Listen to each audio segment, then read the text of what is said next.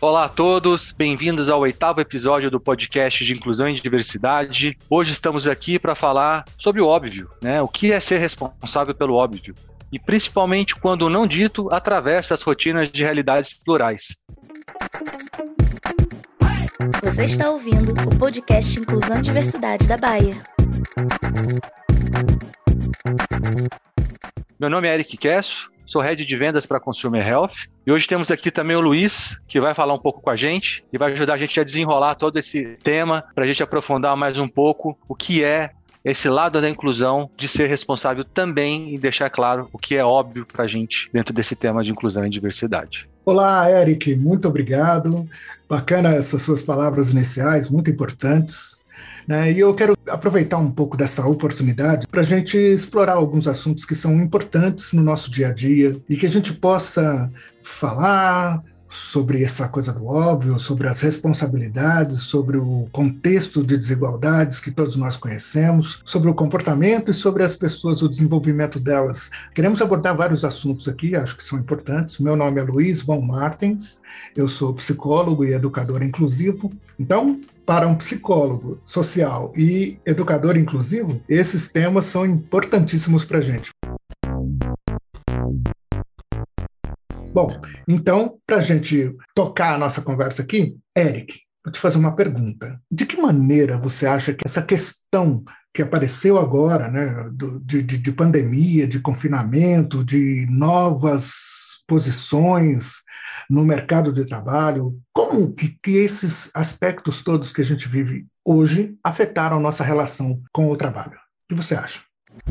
Bom, Luiz, é, excelente pergunta e eu acredito que a gente vem aprendendo ainda muito com tudo que vem acontecendo nesse modelo de trabalho dentro da pandemia. Né? Eu acho que o primeiro ponto, a gente passou aquele aqueles primeiros momentos lá em março de 2020, né? E eu acredito que todo mundo migrou muito bem nesse modelo, acreditando que acabava do modelo de uma forma rápida, né? E dentro dessa parte de, de avaliar o que vem mudando, o que mudou, a gente vê que principalmente os líderes e principalmente as pessoas que querem fazer parte de times colaborativos estão tendo que se dedicar muito mais porque a gente acaba tendo dentro do modelo virtual duas grandes vertentes, né? Que é bem interessante. A gente acaba se encontrando muito mais, a gente tem uma proximidade muito mais com as pessoas. Por outro lado, as nossas conversas têm tempo para acabar e elas ficam um pouco mais pasteurizadas, né? Então, quando a gente pega do lado de inclusão e diversidade, e acho já tocando no primeiro ponto que você, né, do que a gente vai conversar, do que a gente colocou aqui dentro, se a gente pensa que para ter isso a gente precisa se dedicar, ter mais tempo, avaliar as perspectivas e principalmente as bagagens que cada um traz, o mundo virtual traz para todo mundo uma dedicação muito maior para que a gente consiga, sim, fazer times inclusivos ao longo do tempo. Né? Andei pensando, né? Por formação mesmo, tem vários autores é, que a gente se debruça para entender o pensamento de, de tanta gente importante que passou por aí, que lidou com comportamento e tudo e, obviamente, a gente vai construindo nosso próprio pensamento. Então, Eric, duas coisas me ocorreram recentemente e que eu queria compartilhar com você. Eu coloquei essa questão, toda a questão de diversidade e inclusão, à luz da pandemia, dessa situação que a gente vive para você aqui agora, porque eu queria trazer isso, essa outra reflexão passar agora. Já faz alguns anos, né, uns bons anos aí, nós, a sociedade brasileira se debruçou sobre esse assunto de diversidade e inclusão, com lei, com lei de cotas, com lei brasileira de inclusão, é, muita, muitas iniciativas é, legais, né, jurídicas, foram tomadas nesse sentido da, da inclusão. E foi um avanço muito grande, muita gente passou a ter voz, uh, passou a ser ouvido, e foi muito importante. Tudo isso tem sido muito importante. Porém, tudo tem desdobramento, né, Eric? A gente chegou num ponto que passamos a pensar: pera um pouquinho, gente, o que é diversidade? Que inclusão nós podemos, queremos oferecer para as pessoas e o que é, o que é essa tal diversidade? Bom, é, chegamos a um ponto que olhamos um para um lado para o outro e dissemos assim, cara, todos nós somos diversos. Ora, se todos somos diversos, então precisamos também procurar uma inclusão que seja para todos. A diversidade e inclusão exige hoje da gente um olhar mais amplo do que era até algum tempo atrás. O que é que você acha, Eric? Bom, Luiz, é, eu acho bem interessante no que você falou e, e eu tenho a, a, mesma opinião e eu acho interessante a gente olhar sempre inclusão e diversidade como uma jornada, né? E a gente agora acho que a gente está chegando num ponto que a agenda e as, e as vozes do, dos grupos estão bem mais fortes, né? A gente hoje consegue conversar sobre isso, a gente tem as pautas a gente vê muita gente interessada em entender cada vez mais. Mas eu acredito que agora, para a gente conseguir entender e realmente ter os impactos que a gente espera, cada vez mais a gente vai ter que ter mais ações afirmativas e escolhas claras, seja no primeiro momento, de curto, médio prazo, de quais desses grupos, né, prioritariamente a gente quer focar, seja de olhar pessoal, de entendimento, seja de olhar como empresa. Então, eu acredito que esse é o modelo de que quando a gente parte pelo primeiro modelo de educação, de ter maior entendimento de necessidades, de como se colocar né, no lugar do outro, de como entender todos os processos, de como a gente consegue ter essa, né, refletir a sociedade dentro da nossa empresa, mas é o que prioritariamente eu consigo fazer, o que de ali no meu mundo à volta eu consigo fazer, na parte pessual, e principalmente de ações práticas e afirmativas, que eu consigo fazer isso também dentro da empresa, como um colaborador, o que mais eu posso fazer? Então, construído nesse ponto, Luiz, é eu acho que a gente vai ter sim, cada um aqui refletir, né? Eu acho que é o convite que a gente vem fazendo, principalmente dentro desse podcast, é dentro do, do que não é tão óbvio, ou às vezes é óbvio, é sim, temos os grupos de inclusão, mas o que que amanhã eu posso fazer diferente? O que que eu vou fazer nesse médio e longo prazo para que realmente eu consiga impactar em ações que aqui a gente vê, as pessoas acreditam nisso, que realmente são de grande impacto para a sociedade, para as pessoas, de inclusão e diversidade, mas que muitas vezes a gente se perde, como você falou, nessa abrangência de coisas que a gente quer fazer, mas é o sonho ele tem que ser grande sim do que a gente tem que fazer, né? Mas as realizações dessas ações afirmativas ela tem que começar agora e a gente vem fazendo isso. Mas eu acho que a gente tem que ter estabelecer como pessoa é, realmente quais são esses passos que a gente quer colocar nesse momento de inclusão e diversidade.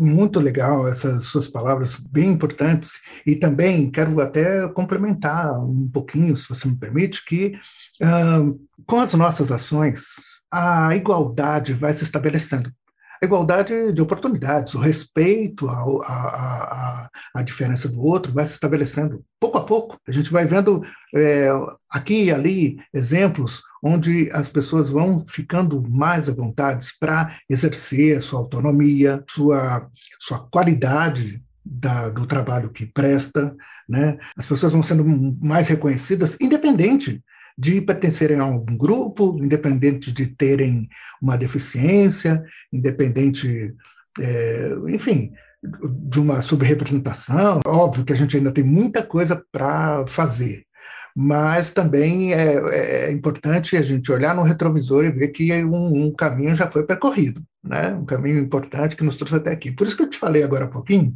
que isso exige da gente é, um olhar mais personalizado, um olhar mais pessoal, porque as ações de longo espectro, né, vamos colocar assim, é, contemplaram já bastante coisa, já fizemos bastante coisa, mas agora tem um olhar para o indivíduo. E ao ter um olhar para o indivíduo, isso exige da gente de se colocar como aliado daquela causa específica. Né? Eu acho que isso, isso é importante, né? porque a gente é nossa responsabilidade fazer com que o, o mundo também tenha espaço para aquele, aquele movimento. É, é um movimento de acolhimento, de inclusão das pessoas como um todo, né, de quaisquer pessoas. Do ponto de vista coletivo, como é que uma equipe, o que uma equipe precisa fazer para evitar situações é, de, de, exclusão, porque elas ainda existem, né? O que, que uma, pessoa, uma equipe pode fazer para evitar é, essas situações de exclusão, ainda que sejam sutis, ainda que sejam na fala, ainda que sejam nos hábitos, ainda que seja no comportamento? Bom, Luiz, eu acho que né, times e equipes que funcionam, elas sempre têm um, um propósito e uma, missões em comum. Isso sempre é o mais importante. Né? E quando você olha para isso, não adianta você ter uma parte do seu time que vai mais rápido, acelera, uma parte está ali tentando compreender e uma outra parte está resistindo. E eu acho que quando a gente vai pensar também em inclusão e diversidade, é a mesma forma. Então, você entender as fortalezas de cada pessoa que está ali, as dúvidas, questionamentos que cada um tem, mas principalmente também inclusões sutis, seja por experiências passadas que não tem, é, são muito importantes, principalmente você começar, né, como né, liderando esse time ou fazendo parte desse time, entender o que cada um tem ali de essencial para poder ajudar e prismas diferentes para poder também colaborar dentro dessa, dessa organização. Então, eu acredito muito que, principalmente, né, a gente vem falando muito disso ao longo do tempo, né, de segurança psicológica, que é, sim, as pessoas que têm dificuldade em entender aonde elas impactam mais e têm dificuldade muitas vezes de inclusão ou acabam tendo alguns, algumas ações que não são tão claras na hora de inclusão, a pessoa ter, ter, ter um momento para poder falar assim, olha, é, estamos seguindo no caminho correto, podemos fazer mais, assim como também pessoas que estão se sentindo não tão incluídas, terem ações claras para dizer assim, olha, isso aqui não está funcionando da forma legal, ou também trazendo protagonismo, não só ela, mas todo mundo do time, dizendo, é, acredito eu que a gente pode fazer muito melhor correndo dessa forma, e eu posso contribuir muito mais nesse sentido. Mas tudo começa né, pelo propósito desse time e que cada um tenha muito a abertura e a transparência para ter muito claro quais são os acordos que cada um tem dentro desse time. Né? Porque quando você tem essa segurança psicológica, você tem essa transparência de que você pode se expor, você pode colocar seus pontos, né? e você tem interesse principalmente genuíno em querer fazer isso, não tem como isso não funcionar né? Mas isso tem que ser muito genuíno, as pessoas têm que querer fazer isso. Eu gosto muito de uma, de uma analogia, viu, Luiz, que um dia me contaram, de protagonismo, que fala assim, né?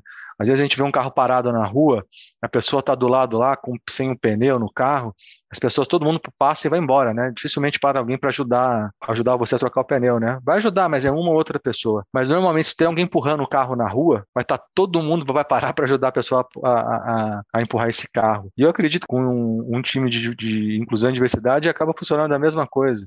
Né? É todo mundo olhando para saber se todas as ações que a gente pode fazer para fazer de um time forte, inclusive diverso, estão sendo olhados a todo momento. Isso, isso mesmo, concordo inteiramente, Eric. É, é, é, é muito importante e, e vai ao encontro daquilo que a gente vem está falando aqui desde o começo do, do nosso podcast. É, tem ainda uma outra questão que eu queria levantar com você, é, eu gosto muito de filmes, vou até mencionar aqui, tá? Duas passagens que eu, que eu acho importantes e que eu queria mencionar, porque tem a ver com comportamento, né? O primeiro filme se chama Hector, A Procura da Felicidade. Esse, esse filme, ele é um filme de psicologia, né? É uma história de um psicólogo que está à procura da felicidade dele lá. Em algum momento do filme ele diz assim: aprender a ouvir é aprender a amar. Cara, e essa frase é dita num momento tão importante, tão grave do filme. Nesse momento, traz para a gente a, importância de a gente abrir espaço de escuta para as pessoas. Quando você falou agora há pouco, né, que a, essa segurança psicológica imediatamente eu lembrei dessa cena, porque essa segurança psicológica é, é, é, quando a gente oferece para o outro a esse momento em que o outro sabe que diante dele está também um outro e que ele se reconhece naquilo e que ele enfim pode compartilhar, pode confiar, pode pode ser ele mesmo. É um momento importantíssimo de, de qualquer convivência. Claro, a gente está falando do ambiente de trabalho, de equipes de trabalho, mas de qualquer convivência. Esse é o momento em que a gente se sente bem, porque além da gente, também tem um outro ser humano, como você falou ali agora há pouco, genuinamente interessado em compartilhar o universo dele, nosso, com aquela pessoa. A segunda citação é de um filme chamado Filadélfia. E tem uma cena, Tom Hanks no filme é um advogado que tem AIDS e que vai procurar um outro advogado. Ele foi demitido da empresa, então ele vai procurar um outro advogado que o represente contra a empresa que o demitiu. Esse outro advogado é o Denzel Washington. Então, nessa cena, especificamente nessa cena, o Tom Hanks chega no, no, no escritório, é, cumprimenta, aperta a mão do Denzel Washington, os dois ali estão de mãos, mãos apertadas, e o Tom Hanks Né? É, é, um, é um momento de alegria. Eles estão ali, se cumprimentam. Tom, Tom Hanks dá a notícia assim de sopetão: eu tenho AIDS.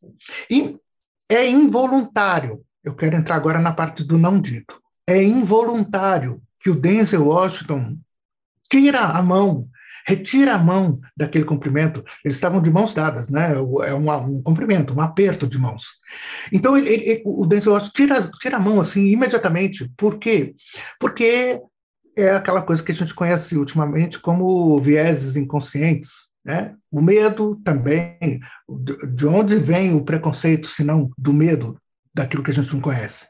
Então, nesse momento aí, tem um não dito. Então, só existe uma maneira de a gente promover essa, essa quebra de, para, de preconceitos e é através do esclarecimento, através da conversa, através da criação de um espaço de escuta, através da, das possibilidades que a gente pode criar para o outro dizer quem ele é, quais são as peculiaridades do universo dele. Só estou enaltecendo, na verdade, essa importância que o Eric trouxe agora há pouco para o espaço de escuta, que é de escuta e de compreensão do universo do outro. Eric, você me acompanha nesse raciocínio? Acompanho, viu, Luiz? Como é importante a gente estar tá aberto a ouvir, a aprender, né? Gostei muito do que você falou, né? Aprender a ouvir, aprender a amar. E eu acho que caminha muito nesse sentido, né? Eu vou te contar dois exemplos que eu nessa jornada também que eu venho aprendendo muito de inclusão e diversidade, principalmente com Blend, que eu venho trabalhando muito é, que são duas coisas, né? Eu acho que primeiro é o interesse genuíno de todo mundo, o meu também, de aprender mais, né, do mundo, das ações, dos acordos, da vivência, de quais são as ações que eu posso ali de forma afirmativa acelerar, contribuir, né, como nos outros também grupos de diversidade. E é muito interessante como você falou isso de deixar isso bem esclarecido, porque você pode chegar em dois, dois momentos, né? Eu vou te falar de uma experiência que eu tive há pouco tempo atrás, que é bem legal, no sentido de, de olhar por dois modelos, né? O primeiro foi a pessoa perguntando, às vezes ela está preocupada se ela pode usar a palavra, é, é, é a palavra A ou B para descrever certo cenário, ou ela comete alguns erros que já não deveria cometer, né, de conhecimento, mas ela está interessada genuinamente, todo mundo para para ajudar. Né, isso é bem interessante. E depois teve um outro lado também, que a gente sempre fala muito de letramento, de conhecimento, sobre tudo, mas o mais importante sempre é ter um ambiente esclarecedor, que as pessoas conseguem falar, conversar e compreender as dinâmicas de forma empática do que acontece de grupo de inclusão e diversidade, de tudo e de todo mundo. Porque o outro lado que eu aprendi, e essa era o que eu queria falar para você, eles pegaram, me explicaram um dia, eu falei, pô, mas essa pessoa também tem que entender um pouco mais, às vezes quem está lá tem que explicar.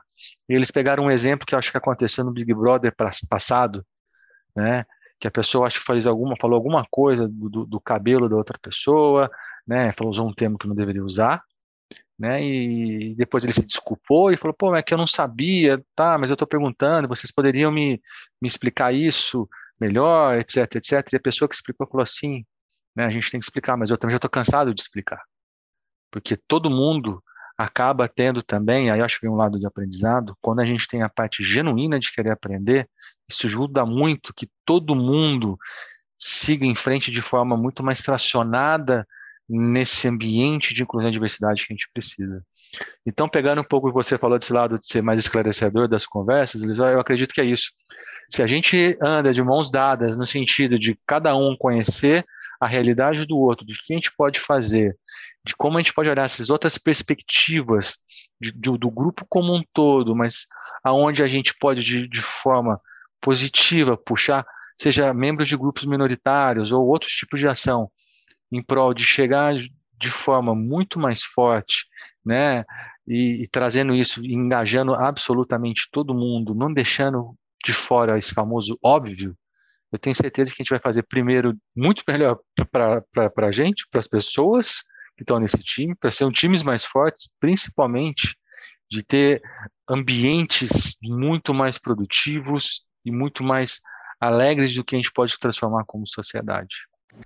Muito legal, Eric. Isso que você acabou de falar me lembra me lembra uma frase que eu escutei há muito tempo atrás, no, no, nos, nos, princípios dessa, dessa, desses pensamentos de conceitos de inclusão. A frase era: inclusão é fazer o mundo do outro é, melhor.